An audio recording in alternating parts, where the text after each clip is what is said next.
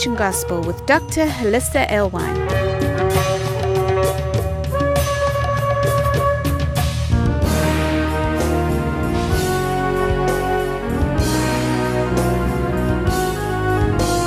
Join us around our Shabbat dining table as we explore the Torah portion. We have Pesach in our rearview mirror. We are headed toward Shavuot. And it seems, again, here lately, the last several weeks, we've been focusing on Shavuot in the Song of Songs. So, just to kind of summarize, the thing that we see running through here is a common thread. Is that if you need purification, if you need healing from disease if you need restoration if if you need that resurrection see once you're outside of the camp you're kind of dead. You're not you're not just in a bad position. It's like you're a dead person walking that's the way that it's viewed and so should you be healed then there has to be this process of restoration and we got those details in the torah portions but what all these things have in common is that you have to go through a human priest that's the pattern. We go through a human priest. And by looking at the, the Levitical priesthood, we can understand Yeshua. We can see the type and the shadow of Yeshua. Mark and Tammy call it patterns and principles. And it's it's very similar to the way that you read prophecy. We we never ask when was this prophecy fulfilled. We always ask how many times was it? Because as you read through scripture, you say, now wait a minute, did this already happen? Didn't this already happen? And will these things happen again? Yes, they will. Because reading the book of Revelation, uh, and we'll start next week, because I've got my Passover Haggadah keyed to the book of Revelation, mainly the first three chapters of Revelation. But should we continue, we'll get all the plagues too. Everything we've seen before, we'll see again. Is it identical? No. And that's what we know about prophecy. When we see it again, it will not be identical to the last time he did it, but it will have the pattern and the principle. It will have the type and the shadow. So that when you do see it again in your generation, you can identify what's happening. You can go back to those preliminary scriptures and say, okay, this is this helps me prepare. This helps me to understand what's happening to me now. So, yes, expect things to be similar. Don't expect them to be identical. And I think we're going to need to know this because Revelation is really heavy on no unclean thing will come into it. It's big on that. Ezekiel is big on that. No unclean thing will come into the holy city. And so we should expect there to be a lot of similarity in these patterns and principles.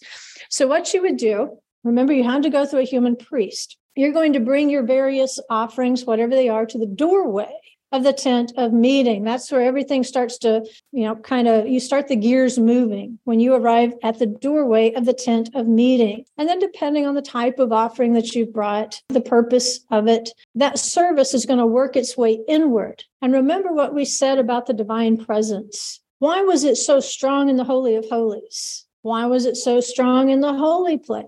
Why was it so strong in the courtyard? But you see how moving out it became less manifest until finally it gets out into the tribal encampments. Is it among the people? Yes, it is. He says, I want to dwell among them. But does he dwell among them with the same magnitude as, say, what the high priest would feel in the holy place when he does the menorah service and the incense service, or when he goes into the Holy of Holies? It's not the same. It's it's a I hate to say watered down, but it's less intense, it's less heavy. And the way the rabbis help us understand how that works, so they say, think of the ocean. There's a lot of power out there. But when that ocean, when the tide pushes the water of the ocean into, say, a, a sea cave, you've been on vacation somewhere, maybe you've seen a sea cave, and how when that water comes in with that tide and the wave, there's a lot of power right here in this small place. Is it still powerful out there? Sure, it is. But would it absolutely wipe you out if you got in front of it right here? It would. It's the same water, but it's the narrowing of the aperture. So when the divine presence, you see it heavier in the Holy of Holies or heavier in the holy place than maybe out in the courtyard or out in the camp. That's one way of describing how that spirit going through a smaller space, uh, a holier space, is going to be more powerful. So you need the bronze altar to purge out the sin, to provide the atonement, to provide the covering. However, there's there's a very good reason why the coals were never to go out on the brazen altar. If they ever went out on the brazen altar, you could not do the incense service. You had to take the coals from the brazen altar, from those offerings, and they became the flame that you're going to put the incense on to go into this holy place where the, the presence is much more powerful. And that's why I say you rethink that going boldly into the throne room thing. If you have not had those sins purged out here, the guilt purged out here, if you've not said thank you out here, probably the last thing you do want to do is go boldly into the throne room. You want to make sure that you're following the patterns and the principles. So there's a, a purging that takes place out here in the courtyard.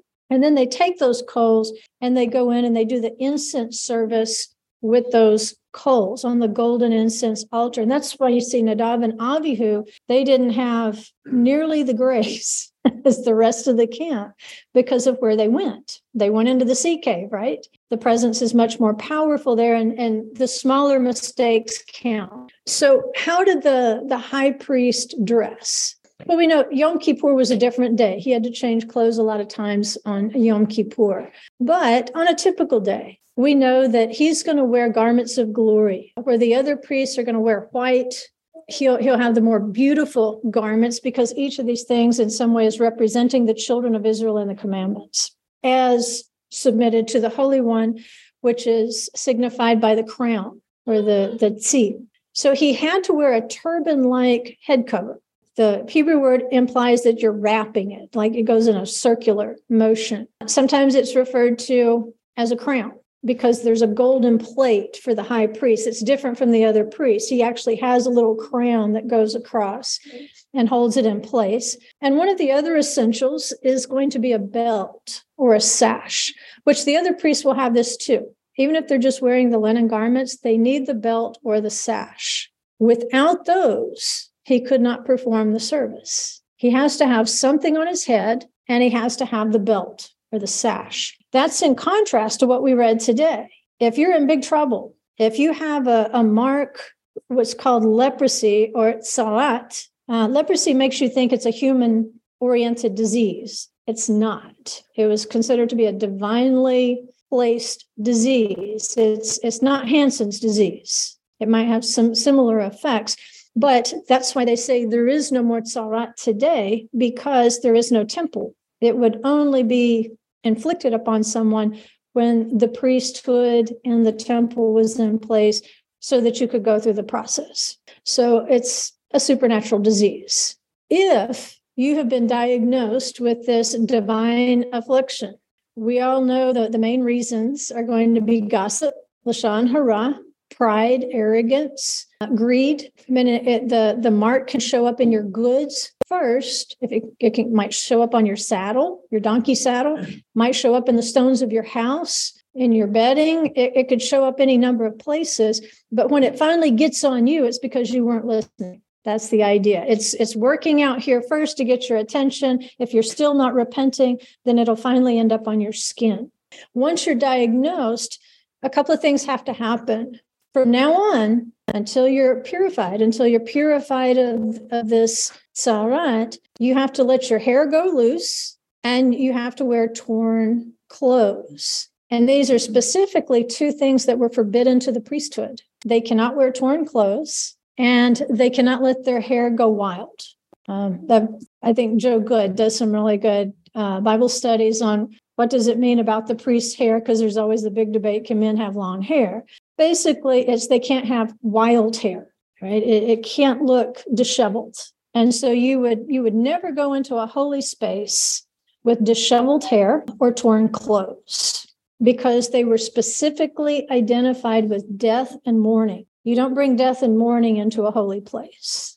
And three references for this are going to be Leviticus 10 6, Leviticus 13 45, and then Leviticus 21 10. Do not uncover your heads nor, nor tear your clothes so that you will not die and he will not become wrathful against the congregation. So, in other words, if a, if a priest disobeyed this and went into the holy places without his head covered, and if he went in with torn clothes, it wouldn't just affect the priest, it would affect the entire congregation. We don't usually get things that serious, like, well, if I'm sinning, it's just hurting me. Well, no, if you're sinning, you, you if you were a priest, you're hurting somebody else too. Just like when David took census he wasn't supposed to take. Did that just hurt David? No, it killed a bunch of people.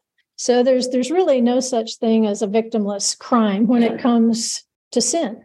So what's the moral of the story? I mean, you notice we're going very fast. If you're ministering on behalf of others, what's the pattern or principle? Then you have fewer rights and you have more responsibilities. Isn't that pretty much the way everywhere as parents? Don't you have fewer rights than your children and much more responsibility?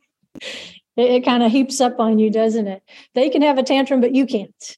Well, maybe they can't. It depends on how old they are. Maybe they can't have a tantrum. But your job is to atone and to cover for them, to intercede for them, to help them to grow up. Just like, why would you go through a priest if you knew you had a mark of tzara? What was the point of going to a priest and not say a physician? Because he has the word, he has the Torah. That's what's going to heal you from sarat. It's not going to be antibiotics. It's not going to be vaccines. It's not going to be any of these things because it's not a natural disease. You need somebody who knows the word. He can send his word and heal you. And typically at this time, it's going to be the priests and the Levites who are going to be the most, have the most access to the word and be able to diagnose your spiritual condition. But because of this special responsibility, they're not given the, the right to mourn and grieve the same as other people. A close relative, yes, but you can't bring grief and mourning into the holy spaces. So if you're ministering on behalf of someone else, it's it's kind of like like we're working at the prison. No matter what you see, you just act like it's all cool. Like you've seen that before and everything's going to be just fine. when you're inside, you're thinking, this is not going to be fine. it's the same way with with the priesthood. No matter what's going on in the holy spaces, everything has to look and reflect heaven to what the people perceive with their eyes. And so, what does it have to do with us? As a long time ago, it was far away and there's no temple. We, we just want to take a few bullet points. We want to take the patterns and the principles because I want to go back to what we read in Psalm 106, where it talks, it will actually it reinforces what was already said of Abraham that there was righteousness that was credited to him even before he did particular things that would have been considered righteousness and faith, it was already in his account. It was on his books. And then in Psalm 106, we read that too. It was credited to him for righteousness. And so the as the apostles are teaching this doctrine to the congregations, it's not as though they're pulling this doctrine out of thin air. It's based on something that's long been in the, in the rabbinic understanding of what happened from Passover to Shavuot and, until they finally made it into the land. That from Passover to Shavuot, righteousness was credited to them. They hadn't received the Torah yet. How can you be righteous if you don't even know what the rules are? How can you be righteous if you've never heard the instructions? Well, he put it in your account as if you were already fully righteous. He put it in there. So, what are the working clothes that we need as we walk in this royal priesthood? Understanding we all have righteousness in our accounts that maybe we just don't fully deserve everything that's in there. That would be me. how are we to how are we to think about this? Well, remember, it's instructions. They said, we will do and we will hear. Hearing implies, yes, obedience, but it also implies the, the willingness to learn. See, you can't obey what you don't know. But the agreement that you make at Sinai and you renew it every year at Shavuot, we will do and we will hear. Or in once they perceive the, the power, they said, uh, we will hear and we will do. let us learn first because this is too heavy it's killing us. And so they they switched it around and went to moses said moses you go you go learn and then you you come teach us. That's fine whichever way you have to learn it. Some things you can do them and that's when you'll understand. Other things don't wait till you understand it just do it. If you will do it then you'll understand it. Other things if you do it before you understand it you might get it wrong especially since we're reading out of translation. Sometimes we miss big stuff because the, the translations aren't helping us. However, you need to learn. Just understand that as you're walking through this wilderness of the peoples, there is a righteousness in your account as if you already understood and did it. Sometimes the only question is are we keeping our promise to learn?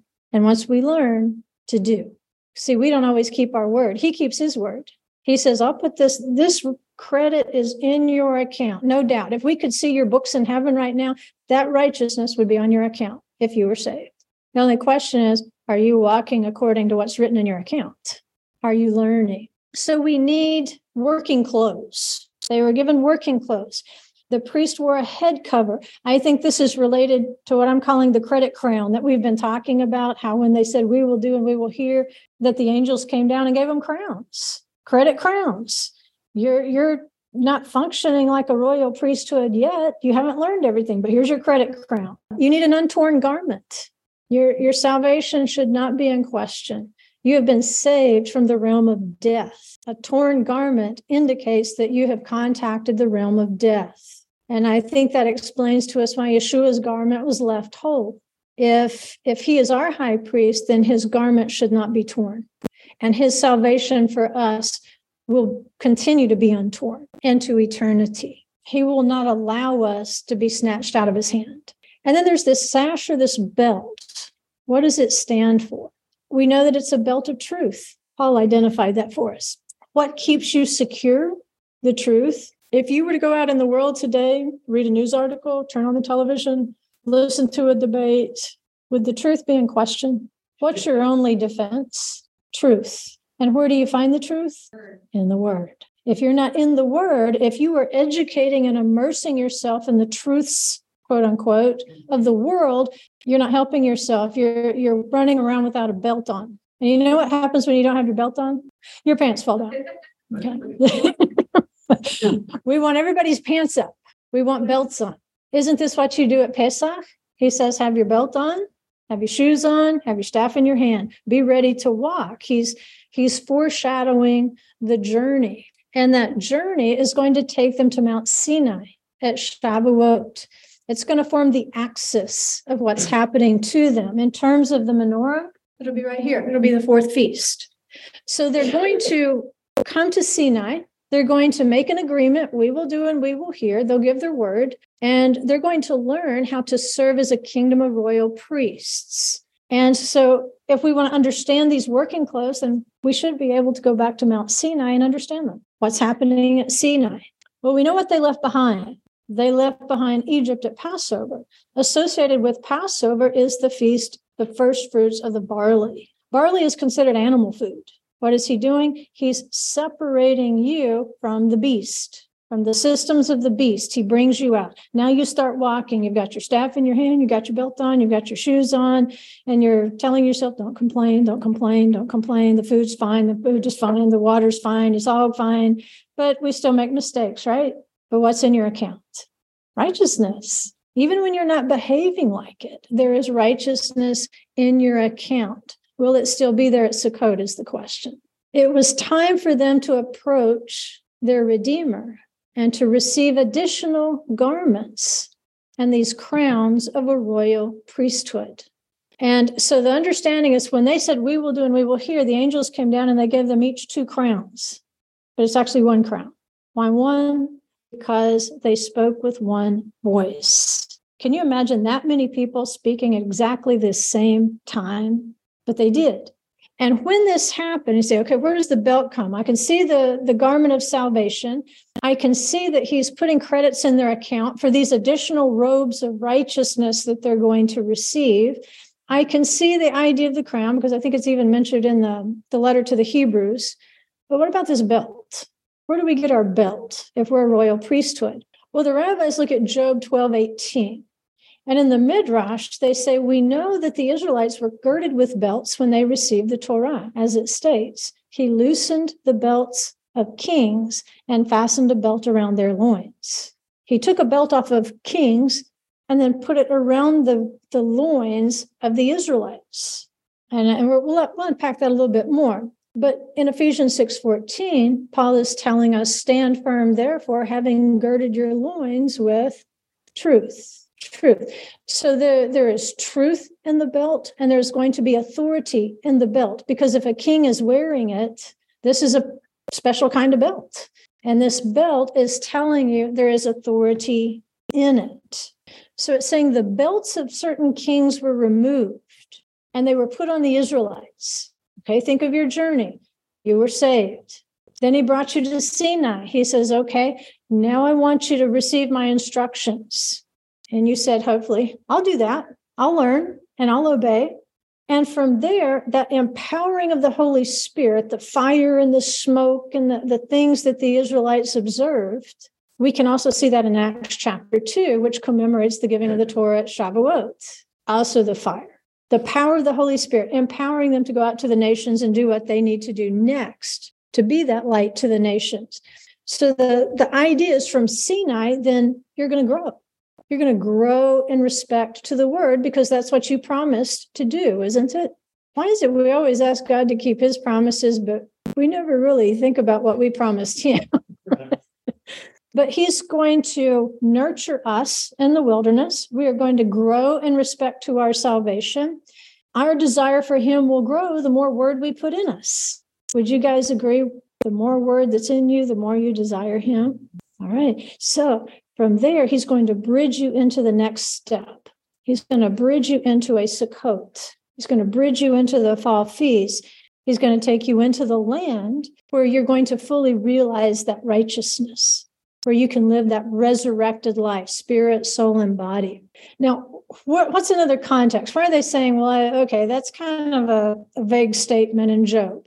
Where else can we see that this relates to taking belts off of somebody else and putting them on the Israelites. Numbers 14, 7. And this is Caleb and Joshua talking to the Israelites who are now reluctant to go into the land. It says they, they spoke to all the congregation of the sons of Israel, saying, The land which we passed through to spy out is an exceedingly good land. If the Lord is pleased with us, then he will bring us into this land and give it to us a land which flows with milk and honey, which, by the way, milk, honey, wine, and balsam are supposed to be the four things in the four rivers of Eden. So he's saying, You're about to get a taste of Eden if you will go in. See the size of these grapes? And they're saying, You see the size of the giants? And they're like, But no, look at the grapes. And they're like, No, look at the giants. But if he, he's going to be pleased with us, then we have to see what he sees. What is a giant to the one who created the earth?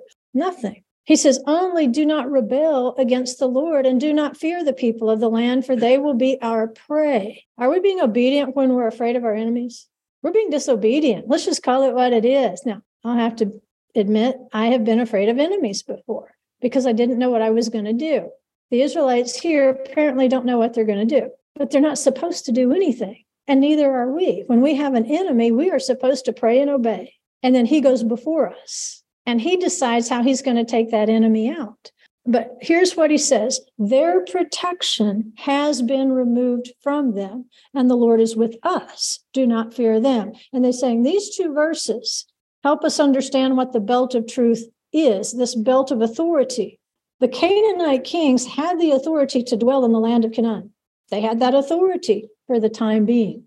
But then there was going to come a moment, it says, when the, the, the iniquity, the cup of iniquity will be full, I'm going to displace them. I'm going to put you in there.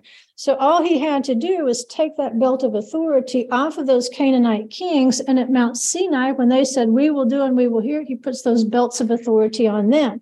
What the Israelites don't get here is they have the authority. They've got all the authority they need to march into the land and to march in untouched. And how many times have we seen an enemy before us? And all we could think about, all we could imagine is what that enemy would do to us when the truth is you'll march in untouched if you'll just do what he told you to do.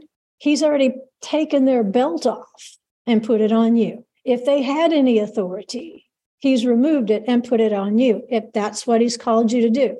Now, can we get into situations where we decide what he wants us to do and he never said that? we can get into some problems here. But every year at Shavuot, when we, you know, a lot of times we don't know what to do with Shavuot as a feast. It doesn't have all the stuff that goes with Passover, it doesn't have all the stuff that goes with Sukkot. And we kind of look at Shavuot stuck out there, poor little thing. Like, what do we do with Shavuot? Mm, eat dairy food. okay, th- that doesn't sound that deep, but maybe it is. Maybe it is deeper than we think, especially if we're seeing it as the axis of our walk. And actually, this is when the rabbis say the righteous are sealed. The intermediates are what uh, Yeshua calls the lukewarm in Revelation. they will have 10 days from Rosh Hashanah, from the Feast of Trumpets to Yom Kippur, when the gates close, to repent. But you don't you don't want to be in that batch. You don't want to be in the 10 day batch.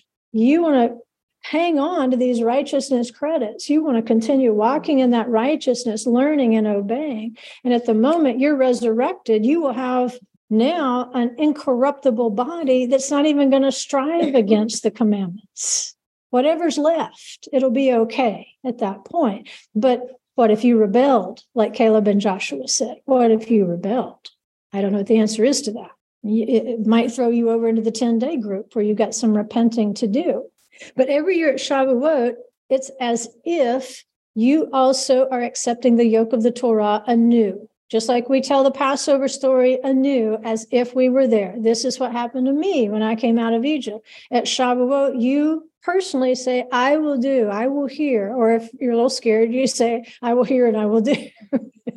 and they say, God considers it as if you had never sinned. It goes back to the righteousness credits. And they say this is why there's a, a disparity.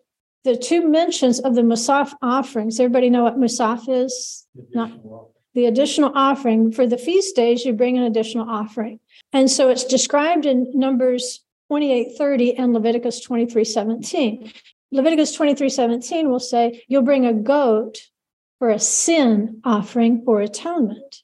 But as you make it over to Numbers 28 30, it just says, You will bring a goat for atonement. It doesn't specifically mention the word sin. And they say, It's not random, it's not a mistake, it's not you know, Moses overlooked that. There's a difference between the two passages to send us a message that even though we have sinned since we were saved, and even though we will continue to sin, hopefully not voluntarily, nevertheless, it is counted as though we never did. If we will stand there and with full hearts say we will do and we will hear. And we've we've got, I don't want to say the luxury, but we've got the confidence that just like Abraham, these righteousness credits are in our account.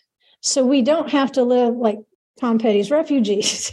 like, you know, oh my goodness, I sinned, you know, I'm going to go to hell. You don't, you don't have that. What you have is the assurance is I can repent, I can pick myself up, dust myself off, and I can try this one again. So it's it's seen in Judaism as a, another day, like Yom HaKippurim, when your sin is wiped away. And so at Shavuot, it's imagine when we arrive there, you're going to receive this crown and belt with the fire of the Holy Spirit, with the fire of the Ruach HaKodesh. So anything that, that is set before you that has been decreed for you going forward for that year, it is going to strengthen you. You're going to tighten up at Shavuot. That's the point of Shavuot. What do I do? I tighten up. I tighten up my belt. I make sure my shoes are laced up. I make sure I've got my walking stick for all the dogs, right? and so it strengthens you in that commitment. And this this is the, the message of Acts chapter 2. Don't try to walk in these commandments on your own. You won't do it. If you're trying to walk in them without the power of the Holy Spirit, you won't do it any more than the Israelites did. But we need to open up our holy places so that the, the fire and the water can rush in. Because if our father Abraham received righteousness credits, so do we. If we are his children, we also have them.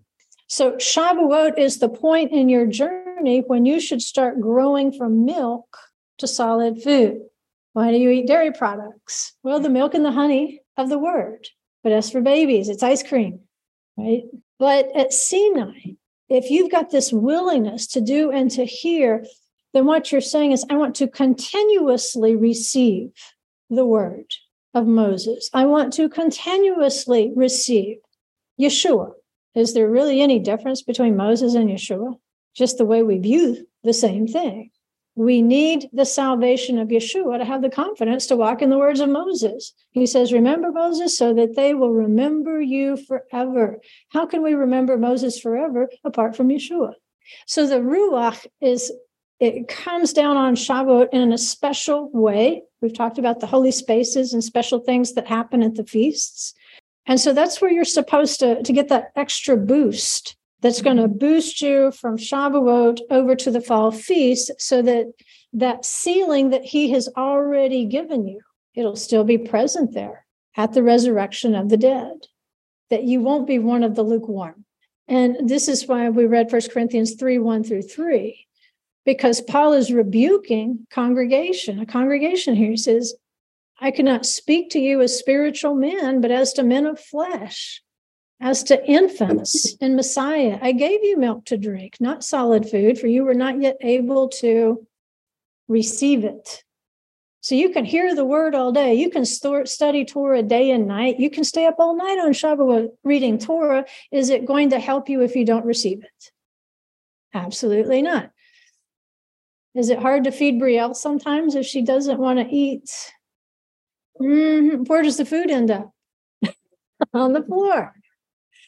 Well, that's what we don't want to do. We don't want him trying to, you know, continually spoon feed us or get us to at least eat a Cheerio and we're just chucking it everywhere. He says, okay, you're back to the bottle. Here we go.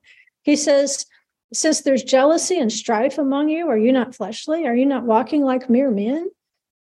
See, we shouldn't be mere men.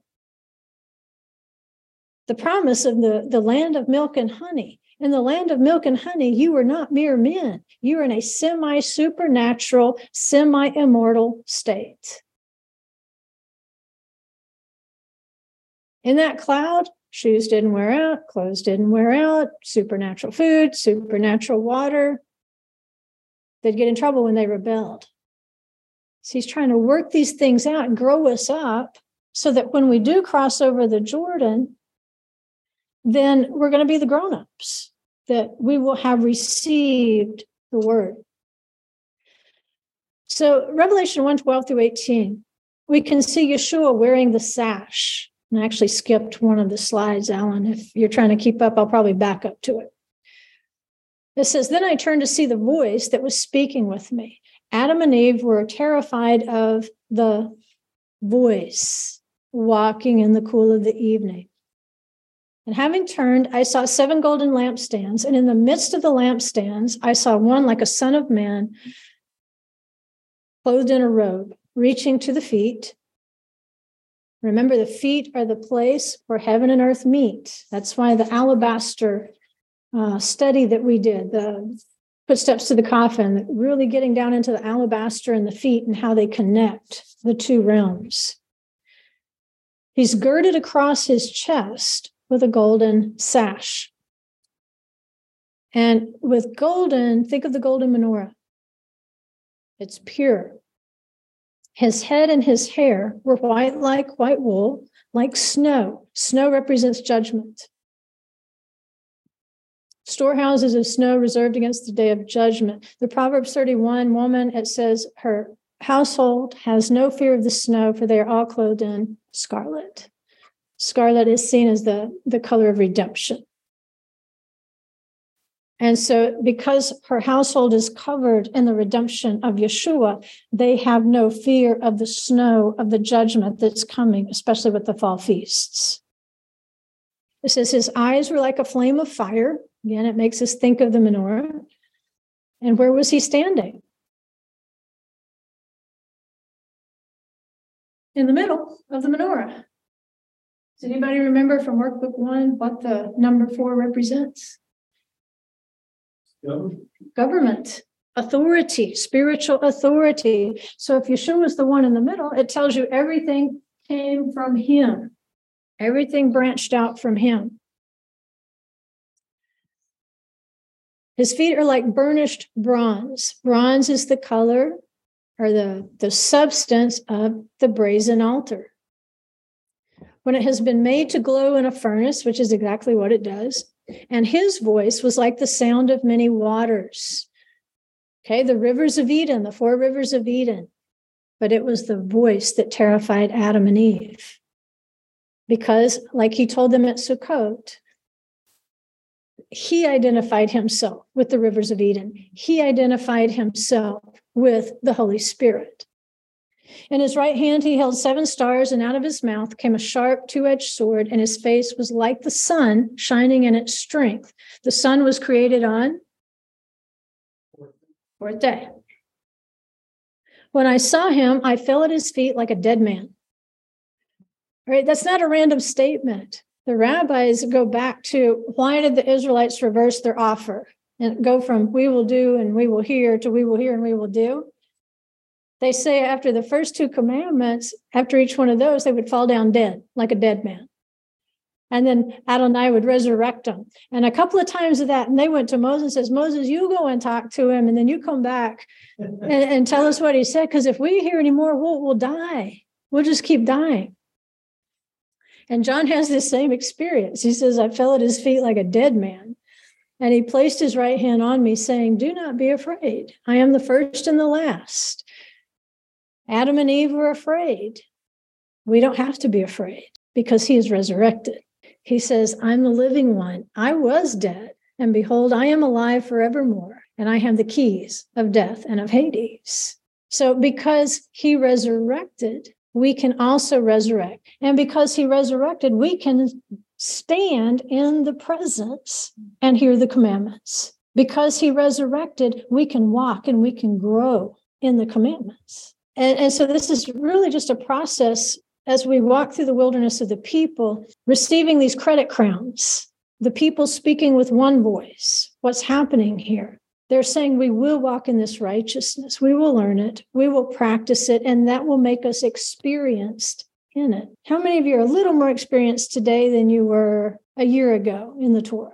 You, you get things that were a little not so clear a year, five years, or 10 years, or 15 or 20 years. Now it's just clear. It's it's part of you. But it, it takes a while to learn and to practice righteousness.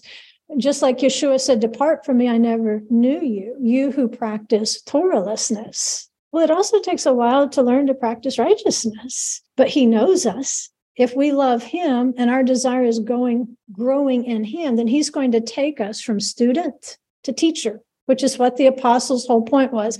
I'm training you to be teachers. I'm not going to teach you indefinitely. I got to go home. He said, I got to go get that crown.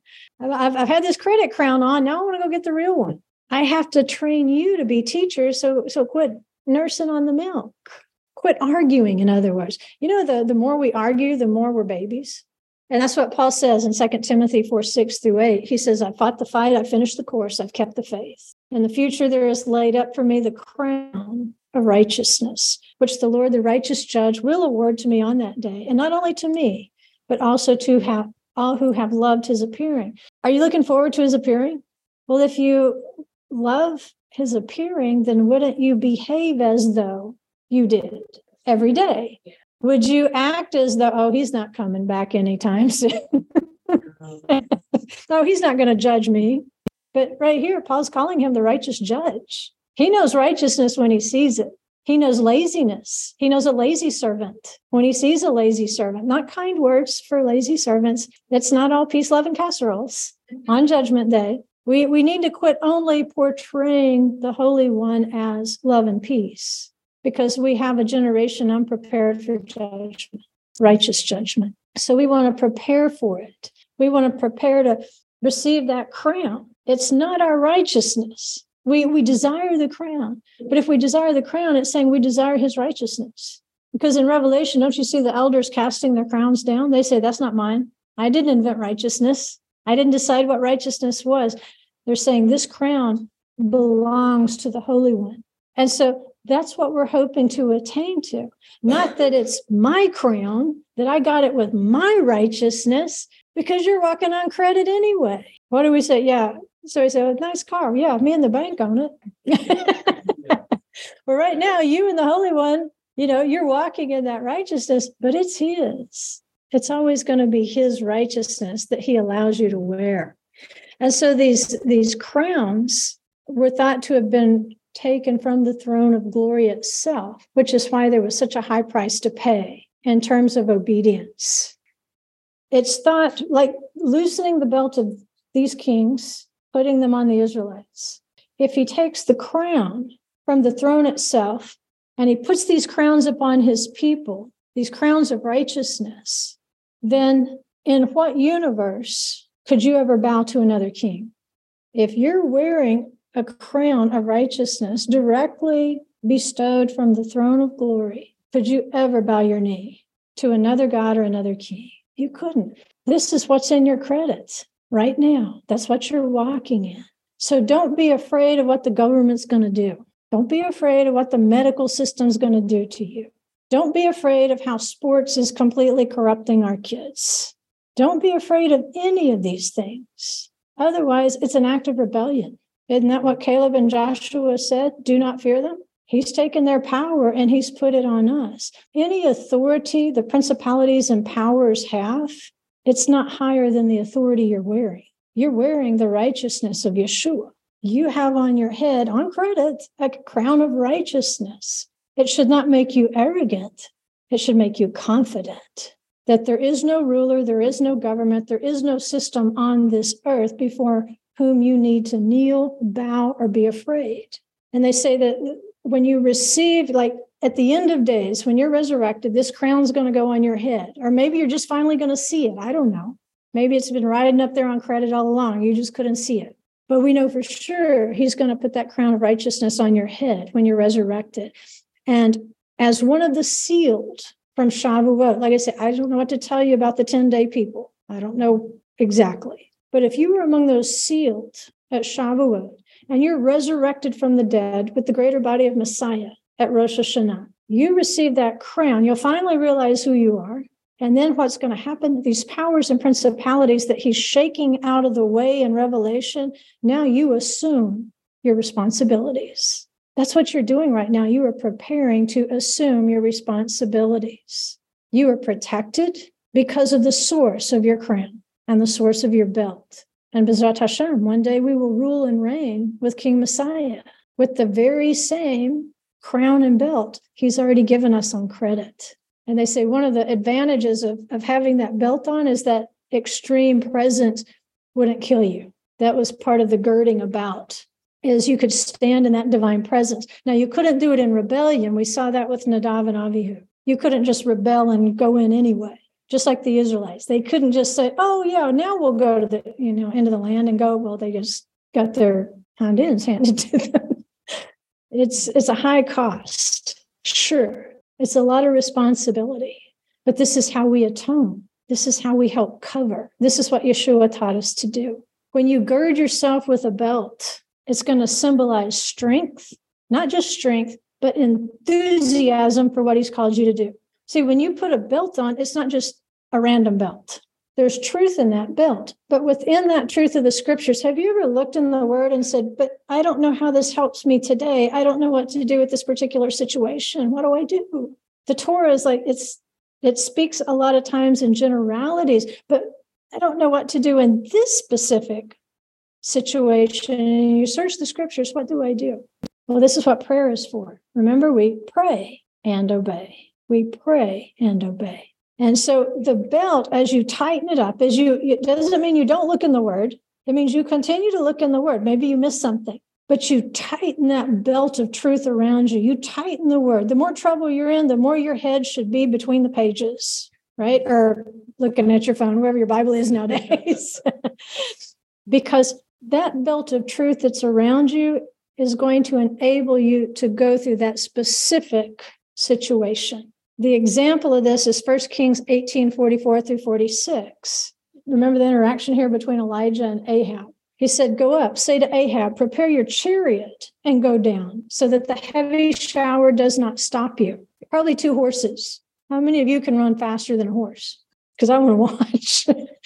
he says, In a little while, the sky grew black with clouds and wind, and there was a heavy shower. And Ahab rode and went to Jezreel. Then the hand of the Lord was on Elijah, and he girded up his loins and outran Ahab to Jezreel. That's not a short trip, not a short trip, but yet a human being was given supernatural power. And you know what? That power will not be supernatural, it'll be natural once you're resurrected. It'll be the horses trying to keep up with you. I mean, that's what's happening here. The horses can't keep up with Elijah.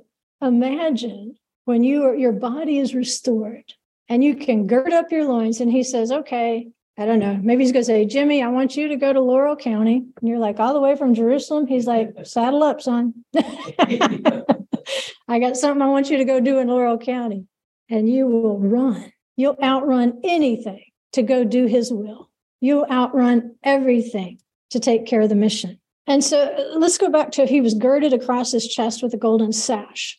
The rabbis look at this and they're associating this belt with the menorah and the incense service. Both of these things are located in the holy place. So again, think of that water rushing into the cave. It's very strong right there. Not as strong as the Holy of Holies, but still very strong. It wiped out Nadav and Abihu. And it struck uh, it Zechariah, struck him dumb until he wrote, His name is John. I get it now. I can't play with the Holy Spirit in here. But they're looking at wordplay. And it's from Deuteronomy 5 27 through 29. And Moses is reminding the people of this experience at Mount Sinai. He says, The Lord heard the voice of your words. He hears our voice too. He's not terrified, but he hears our voice. When you spoke to me, and the Lord said to me, I have heard the voice of the words of this people, which they have spoken to you.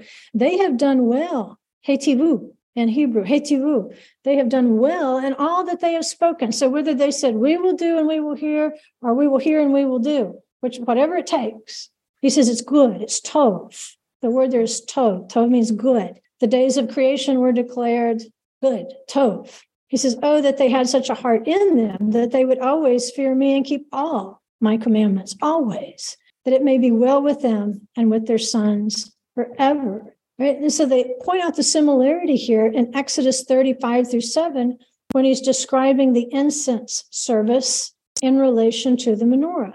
He says, uh, Aaron shall burn fragrant incense on it he shall burn it every morning when he trims the lamps. So the, the incense service, the prayer service, the incense was the prayer service. When he trims the lamps, when he dresses the lamps, that word there for trim in English is behetiva, behetiva, ta, to, tet, vet. It means good.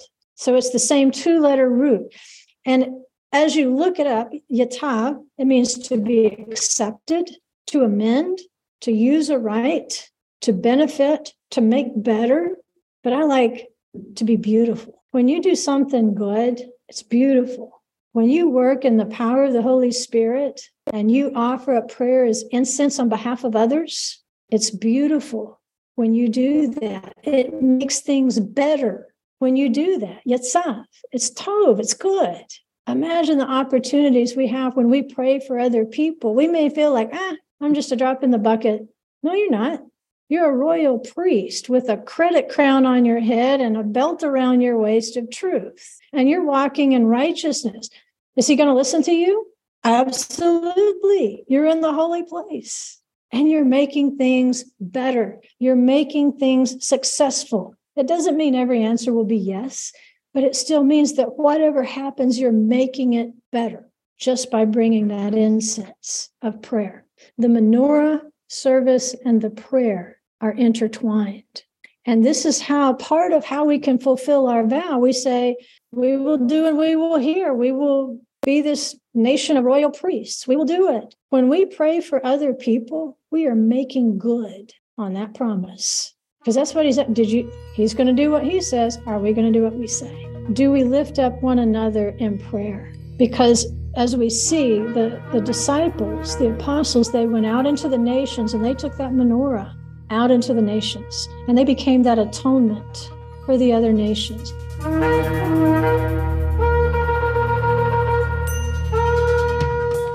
Thank you for exploring the Torah portion with us.